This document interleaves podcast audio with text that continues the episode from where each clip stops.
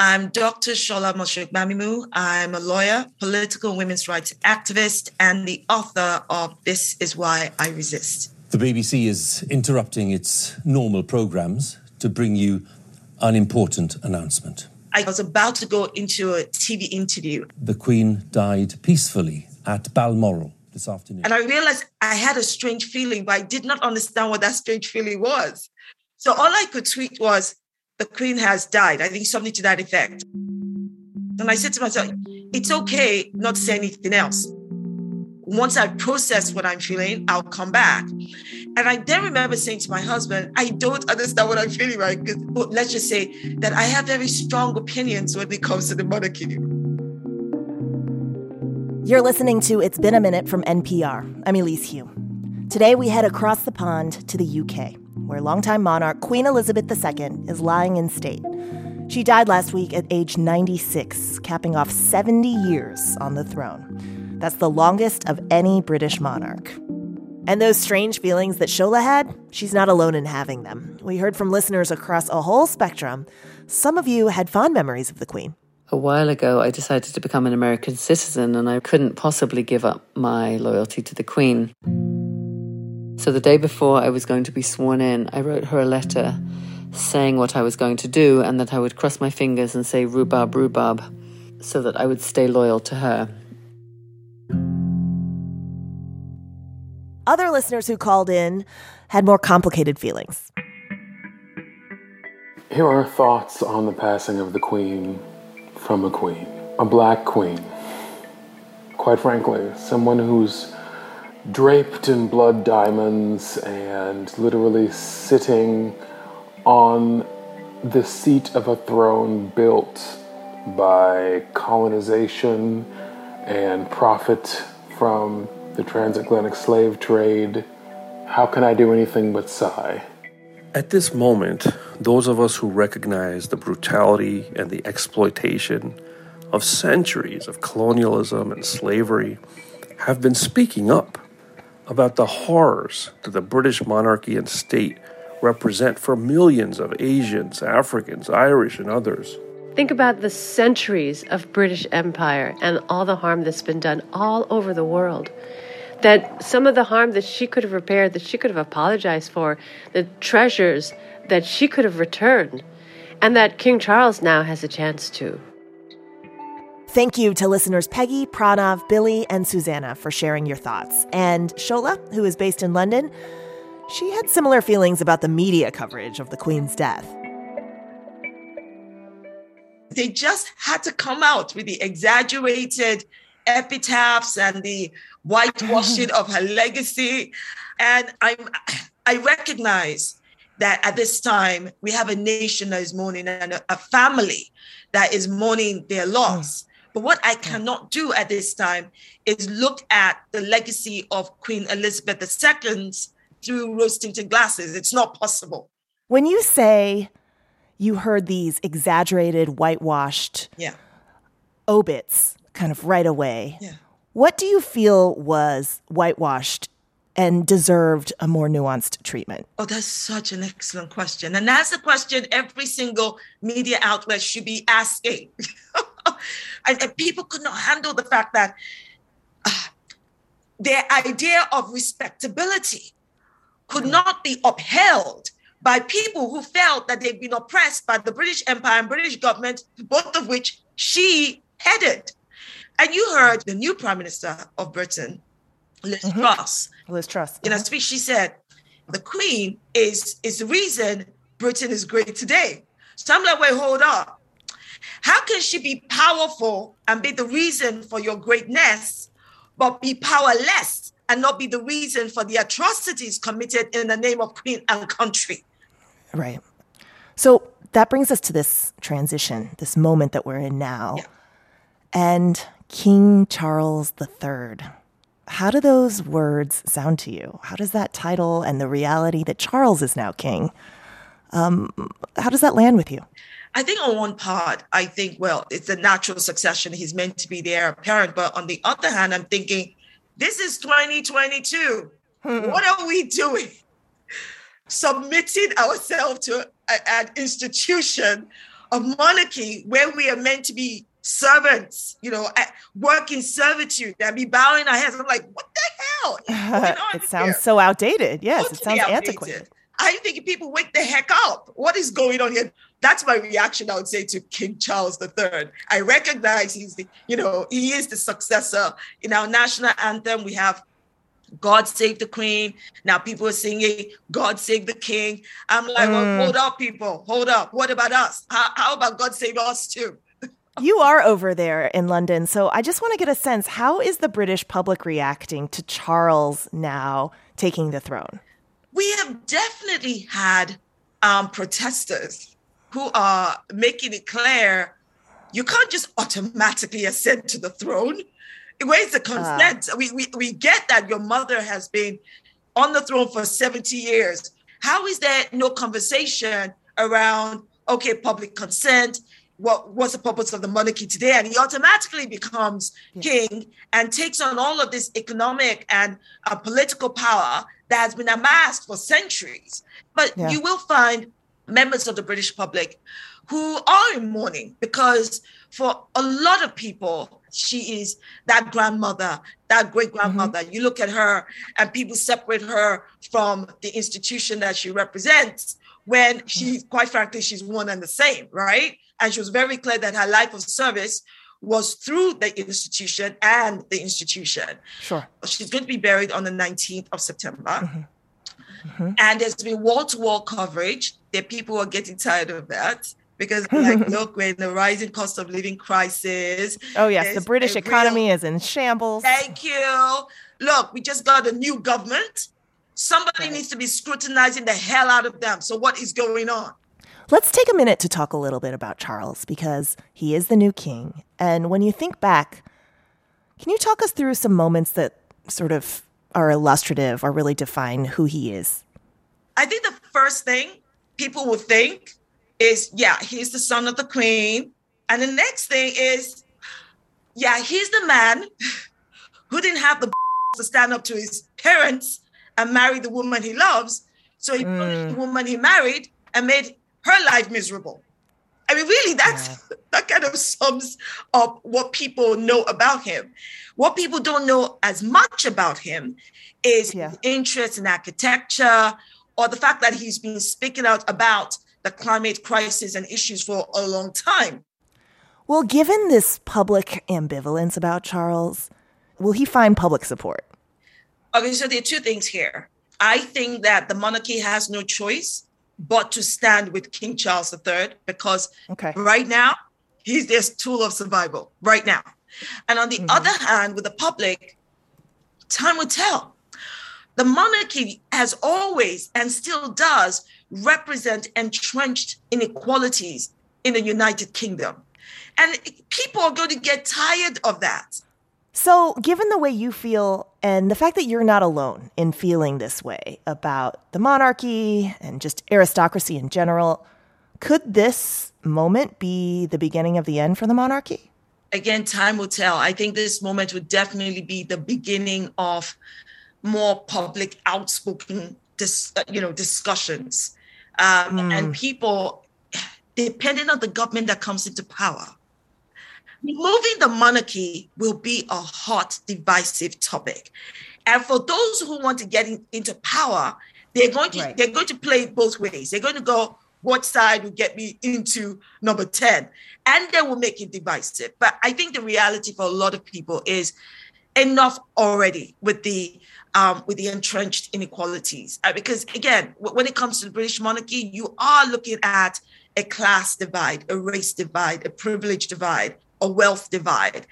And if all they're going to do is more of the same of what Queen Elizabeth II did, people are going to go, wow, that's a good job. I don't mind becoming king. Pay me so I can go to events, cut ribbons, shake hands, be driven in a in a nice limo, you know, all of that. Yeah, isn't it just largely ceremonial now anyway? No, it's not. Oh, mm. absolutely. See, I'm so American, right? Because we, I feel like we watch the royals over there with a lot of fascination, but we kind of follow their lives like they're the real housewives or something. It's not.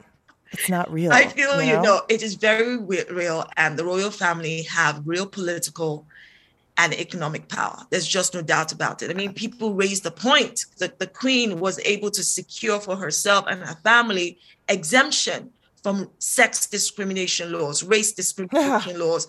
She was able to secure for herself that her private wealth would be hidden for public view. These are mm. people with power. this is an institution with power. When the British government at the time wanted to woo your then President Trump, what did uh-huh. they do? They rolled out the Queen as their charm offensive yeah, to play the yeah. diplomatic role. She is a political head of state. There is nothing ceremonial. They, they, they use words like ceremonial and powerless when, it, when it's time to hold them to account.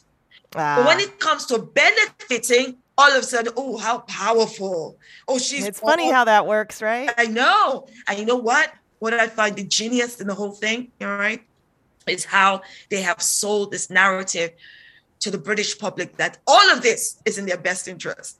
I'm like, how is this in anybody's best interest but those in power? Those are the top tier of you know of, of the elite class. I don't get it. Obviously, it would be very divisive, but what would it take to do away with at least some of the power, if not the monarchy entirely? I think that what needs to happen would be pretty radical. And when I say radical, it is either the monarchy plays a pivotal role where it represents the many and not the few. And that means leading on real issues like reparation justice, reconciliation, mm. um, standing in that gap when it comes to race inequality, in the gap, gender inequality, things like that, so that people understand that these are humanitarian issues, they're not political. Because when the Queen's household was seeking and lobbying for all those exemptions, ooh, that was not political. But the yeah. moment, the, the moment it comes to the rest of us, oh, that's political and the family can't talk about it. That's total BS. You and I know that, right? So it's the gaslighting. And the problem here as well is, especially when you look at how former colonies have responded the last few months, a few of them removed the queen as the head of state. But then when we explain to people, when I explain to people that the Commonwealth, which they like to tout a lot about, how wonderful, the queen is such a wonderful thing. You know, she presided over the Commonwealth, a family of nations. I'm like, are you kidding me? The Commonwealth is British Empire renamed. That's what it is, basically. There is nothing common about the wealth of the Commonwealth. You can't claim you are ceremonial without political power when we see that you are non ceremonial. You do have political power, but you use it for yourself. That's the problem. A real opportunity for leadership, though, if they did want to take oh my a more goodness, approach. A real opportunity. Fa- it would be fantastic. So, for instance, for a lot of um, Black communities, right, and um, you know, Afro Caribbean nations and African nations that were former colonies, sure. you know, the words I am sorry. I am sorry for the atrocities, the genocide, mm. the pillage, the rape, the violence wrought upon your people and your nations in the name of the royal family and the country. I am sorry. The hardest word to say in the English language. They don't want to do mm. that because they know they say that it will be time to pay up because mm. reparations, now is the time for it. Shola, thank you for not holding back. thank you for having me. Thanks again to Dr. Shola Mos Shogbamimu. She's a lawyer, activist, and author of the book This Is Why I Resist. Coming up, if you've seen a newly renovated home recently, chances are it had gray floors. And there's a reason for that. I talked to a writer about what those floors tell us about housing in America today.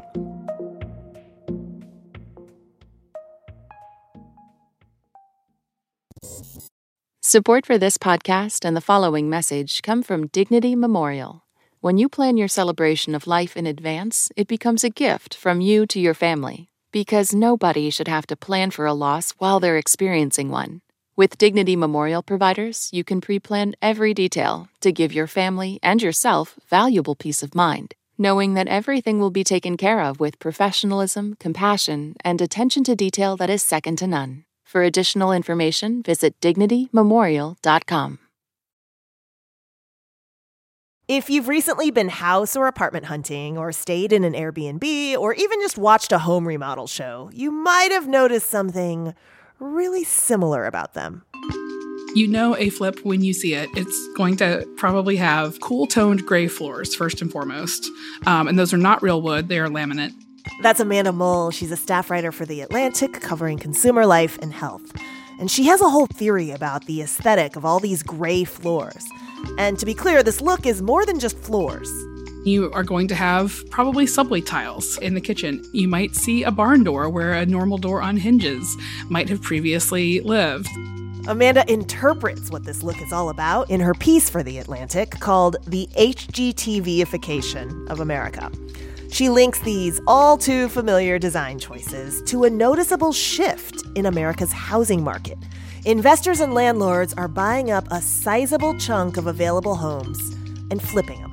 Everything will feel like it was just installed, and it probably was. I talk with Amanda about the purpose of all those gray floors, the bad logic behind the sliding barn door, and how a healthier housing economy could mean more interesting aesthetics.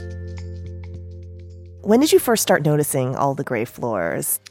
Well, I first started really noticing them in real estate listings probably five years ago. That was the last time I was apartment hunting for myself. Yeah.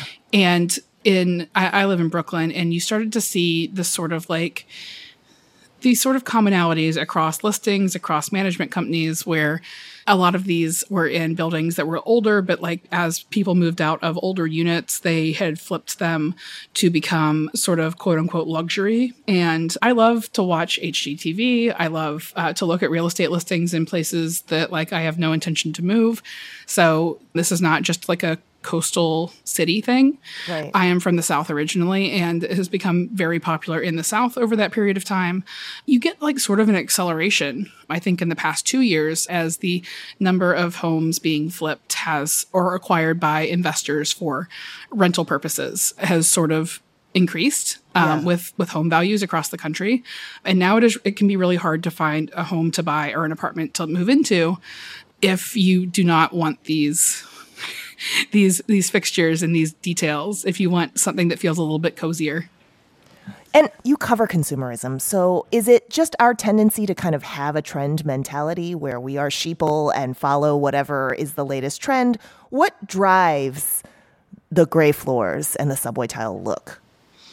Well, I think that there is, is certainly some aspect of you know every era needs sort of its commonalities in mm-hmm. design, mm-hmm. but I think that the bigger thing going on here is that so many homes in America are not bought and remodeled by the people who intend to live in them at this mm. point. In the first mm. quarter of 2022, for example, you saw about a third of all home sales in the United States were either flips, which means that an investor bought them and then resold them within 12 months, Yeah. or properties purchased by investors, which is essentially landlords. So you you get a lot of like the housing stock movement in the United States goes through the hands of people with no intention of actually living with those aesthetic decisions that they make.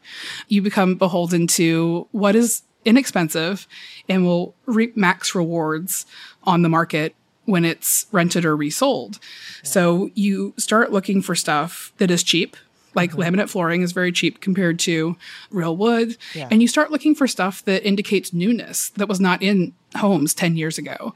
Because what buyers are looking for as American housing stock ages Yeah. is, you know, a guarantee that somebody has addressed some problems, that, that they don't need to go down to the studs to find out like what's really going on with the home. So you get these sort of cheap signifiers of newness that people sort of plug and play into these into an enormous portion of the homes in America. Yeah, you mentioned they are signifiers of newness, but they're not necessarily functional. And because they're cheap, they might not work for us if we were to live there for a long period of time, right? Like barn doors are quite problematic for soundproofing, for example. Right, right. Whenever I look at a real estate listing and see that like the master bedroom has a barn door, I'm like, I don't or like a bathroom has a Right, barn door. right. it's it's very like spaces within your home that are designed to be private for like good reason, having a barn door, it just defeats the purpose because you basically have a curtain up to protect you from whatever is on the other side. And for a lot of people, that's going to be kids. That's going to be, you know, spouses that you probably want some time in the bathroom away from. You want to conduct your your romantic lives and your bodily functions away from the other members of your household usually. I didn't think this interview was going to go there, but sure, yeah.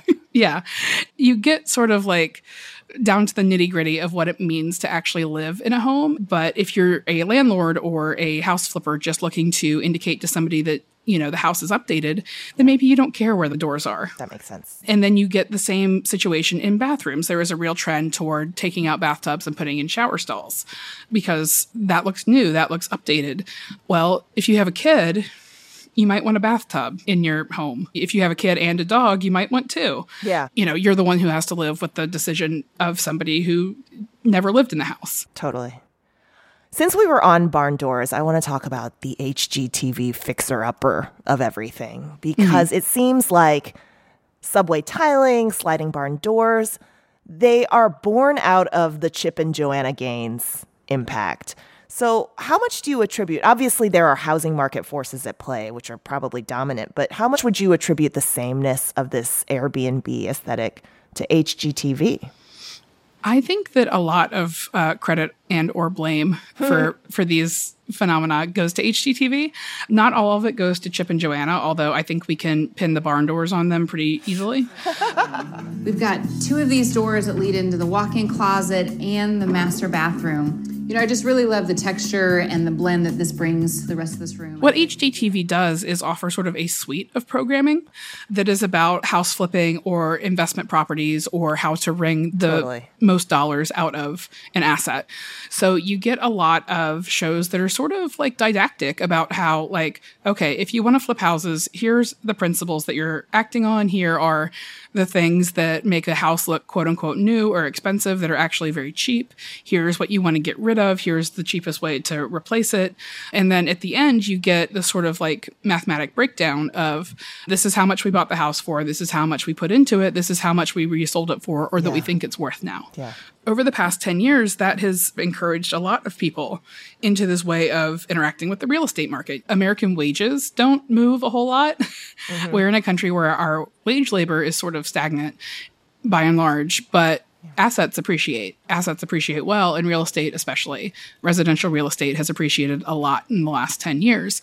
So it's tempting, I think, for a lot of people with a good credit score and like a basic belief in their own ability to like do some household repairs yeah. and like, you know, and you see this sort of idealized version of like, you know, be your own boss, you know, work with your hands, get out of the office, right. make a lot of money sort of idea. So, outside of our homes, though, even in offices or shops, I've noticed it does feel like there is this culture of sameness with reclaimed wood or Edison bulbs, the fast casual restaurants with the neon signs that look like the WeWork, early WeWork spaces. so, when you talk about this instruction manual that we are fed in terms of how to look or how things should look, how our spaces should look, What's the internet's role in this? Since trend cycles can now happen at such speed and we're constantly barraged with images of aspirational spaces.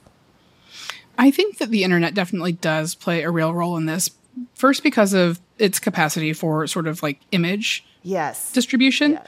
and idea distribution and you see a lot of blogs and websites and instagram accounts and pinterest that are sort of recommending these aesthetic flourishes that idealize them and then also on the other side of it the internet has sort of homogenized shopping. Mm. We all have access to the same, you know, sort of relatively small suite of websites that we could potentially be buying these supplies from. Exactly. They're designed to funnel us toward things that are already popular or things that are that are paying for placement yep. with Google. So it can be really difficult to like extricate yourself from this suite of like aesthetic signifiers mm-hmm. unless you have like really just a ton of money. If you're a normal person with a normal salary and trying to make some updates to your your home, you know, then you got a lot of gray. Your options are a lot of gray. Yeah. What would you want to see instead? What's a more affirmative vision for this?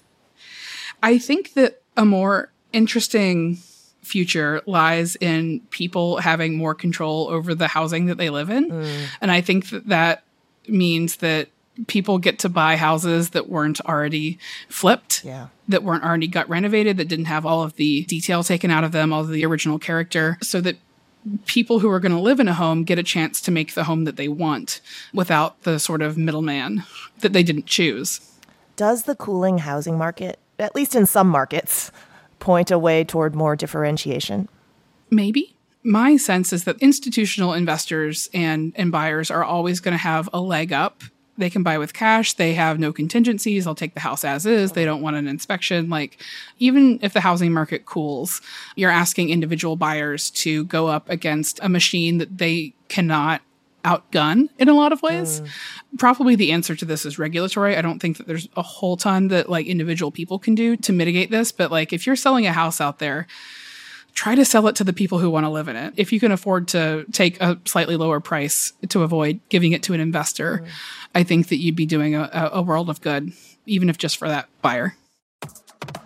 That's Amanda Mull. She covers consumer life and health for The Atlantic. Amanda, thank you so much. Thank you so much for having me. Thanks again to Amanda Mull. You can find her writing at The Atlantic. Coming up, we'll play Who Said That. Stay with us.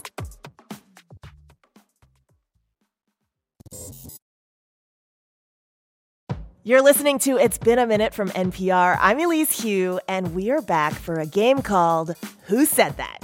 And today, if y'all don't mind indulging me, we have a special edition of Who Said That because my favorite fast food menu item, and maybe yours, is back. It's the Mexican pizza from Taco Bell. Mexican pizza is the pizza for you and me.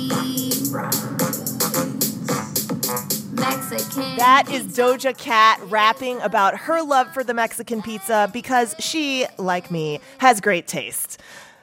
Taco Bell scrapped this menu item at the beginning of the pandemic, but it was so missed that the company brought back the Mexican pizza this spring, only to quickly sell out of its component parts. They took months to fix the supply chain issues, but this week, the Mexican pizza has come back to us for good. And no, we are not sponsored by Taco Bell. I am not sponsored by Taco Bell. I just legit love this menu item. So, in honor of this event, we brought on two foodies to help play a fast food edition of Who Said That. They are sisters and co authors of the upcoming cookbook, The Woks of Life Recipes to Know and Love from a Chinese American Family, a cookbook. Sarah and Kaitlin Leung, thanks for joining us. Thank you so much for having us. Yeah, thank you. We're happy to be on. What we're doing today is we're going to play a jingle or part of an advertisement from a fast food company or a restaurant. And you name what the jingle's about or the restaurant that's advertising it. And just a note, we're not being paid by or sponsored by any of these brands. I just love all things fast food, especially the jingles. okay. And then there are no buzzers. You just yell out the answer. And in keeping with IBAM tradition, you win nothing, just pride. Got it. Perfect. Okay, here we go. First jingle. Five.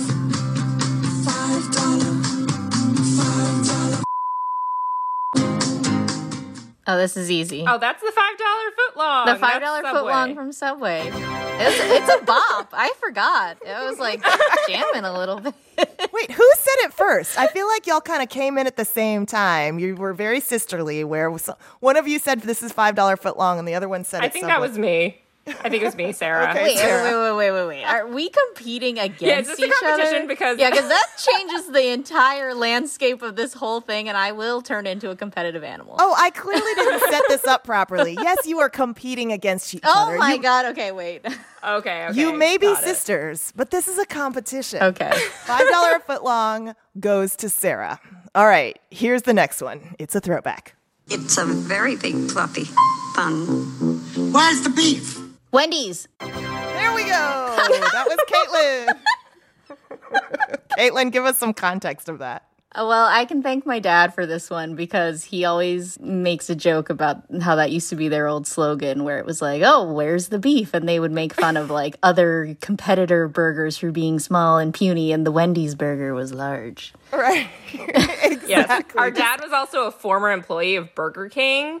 So I feel like he felt that slogan. Like I had no idea. You have a real fast food lineage in your family. that. this yes, is wonderful. Our aunt also worked for Burger King. I don't know why it was Burger King was our um, family's like employer, but that was a thing in college. Fun fact: My brother worked for Taco Bell, so yep, we all have a little um, fast food relations. All right, Wendy's is the answer. That went to Kaitlin. That was from the iconic 1984 ad campaign. Y'all weren't alive for it, but it became a real catchphrase. It then inspired a presidential candidate in the 1984 presidential race, Democrat Walter Mondale, to quote it when questioning whether his opponent was insubstantial. So, very good. We are tied one to one. All right, here is the third clue. Ivana, Ivana, Ivana. It's wrong, isn't it? But it feels so right. Then it's a deal? Yes, we eat our pizza the wrong way. Crust first. Introducing stuffed crust pizza from I feel like I was totally distracted by the Ivana Donald of it all. yeah, I was just like, what? There's like one pizza chain that really goes whole hog on like It has talking to have crust. been Pizza Hut. I feel right. I felt like that had like a deeply like 80s, early 90s vibe, and I feel like Pizza Hut was the pizza chain that was advertising at that time. Sarah, you got that. So you are up two to one over your Nice. sister. Yeah, it's not it's not over until it's over. Yeah. so relax, Sarah. I love how competitive this became. Okay, next, it's going to be part of an advertisement and not a jingle. Love that chicken. Love that chicken. Love that chicken. Mm, there's only so many chickens. It's either KFC, Popeyes, or Boston Market. Okay, there we go. That was Popeyes. But you Oh, did say but I, st- I said Popeyes. I'm giving it to you because in your list of chicken places, you did name Popeyes, Kaitlin. So point to Kaitlin. Kaitlin ties it up. That was from a Popeyes commercial from the year 2000. Okay, we have one final clue. And because you two are tied, Kaitlin two, Sarah two, this is a lot more competitive than I thought it would be. And this final clue should be pretty easy. Folks just love going to the Colonel's because no one else makes chicken with that special blend of 11 herbs and spices. Casey! That was a KFC commercial from the 1980s. and back oh, then, it was known as Kentucky Fried Chicken because people weren't so turned off by fried things or fried in the name of restaurants. They had to change it to KFC in 1991. Kaitlin Leung, you have beaten your sister in this special game of Who Said That Fast Food Edition. I'm honored. And yes, I am filled with pride. It's enough. For the little sisters everywhere. that was for the little sisters everywhere. That was Kaitlin Leung, winner of Who Said That, and her sister Sarah Leung. Look out for their upcoming cookbook, The Woks of Life Recipes to Know and Love from a Chinese American Family, a cookbook. Thank you, two. Thank you so much. Thank you guys for having us. That's it for today's show. For longtime listeners, we shared some really exciting news this week. Don't know if you've heard it yet, but Brittany Luse will be stepping into the host seat next month. A huge congrats to Brittany and the team. I am so excited for y'all and what the show is going to sound like. All right, this episode was produced by Barton Girdwood, Andrea Gutierrez, Jessica Mendoza, Leah McBain, Jamila Huxtable, and Janet Woojeong Lee. Our editor is Jessica Placzek. Engineering help came from Alex Drewenskus, Hannah Gluvna, and Neil Rauch. Our executive producer is Veralyn Williams. Yolanda Sangweni is our VP of Programming, and our big boss is NPR's Senior VP of Programming, Anya Grundmann. I'm Elise Hu. You've been listening to It's Been a Minute from NPR. Until next time, take care, y'all.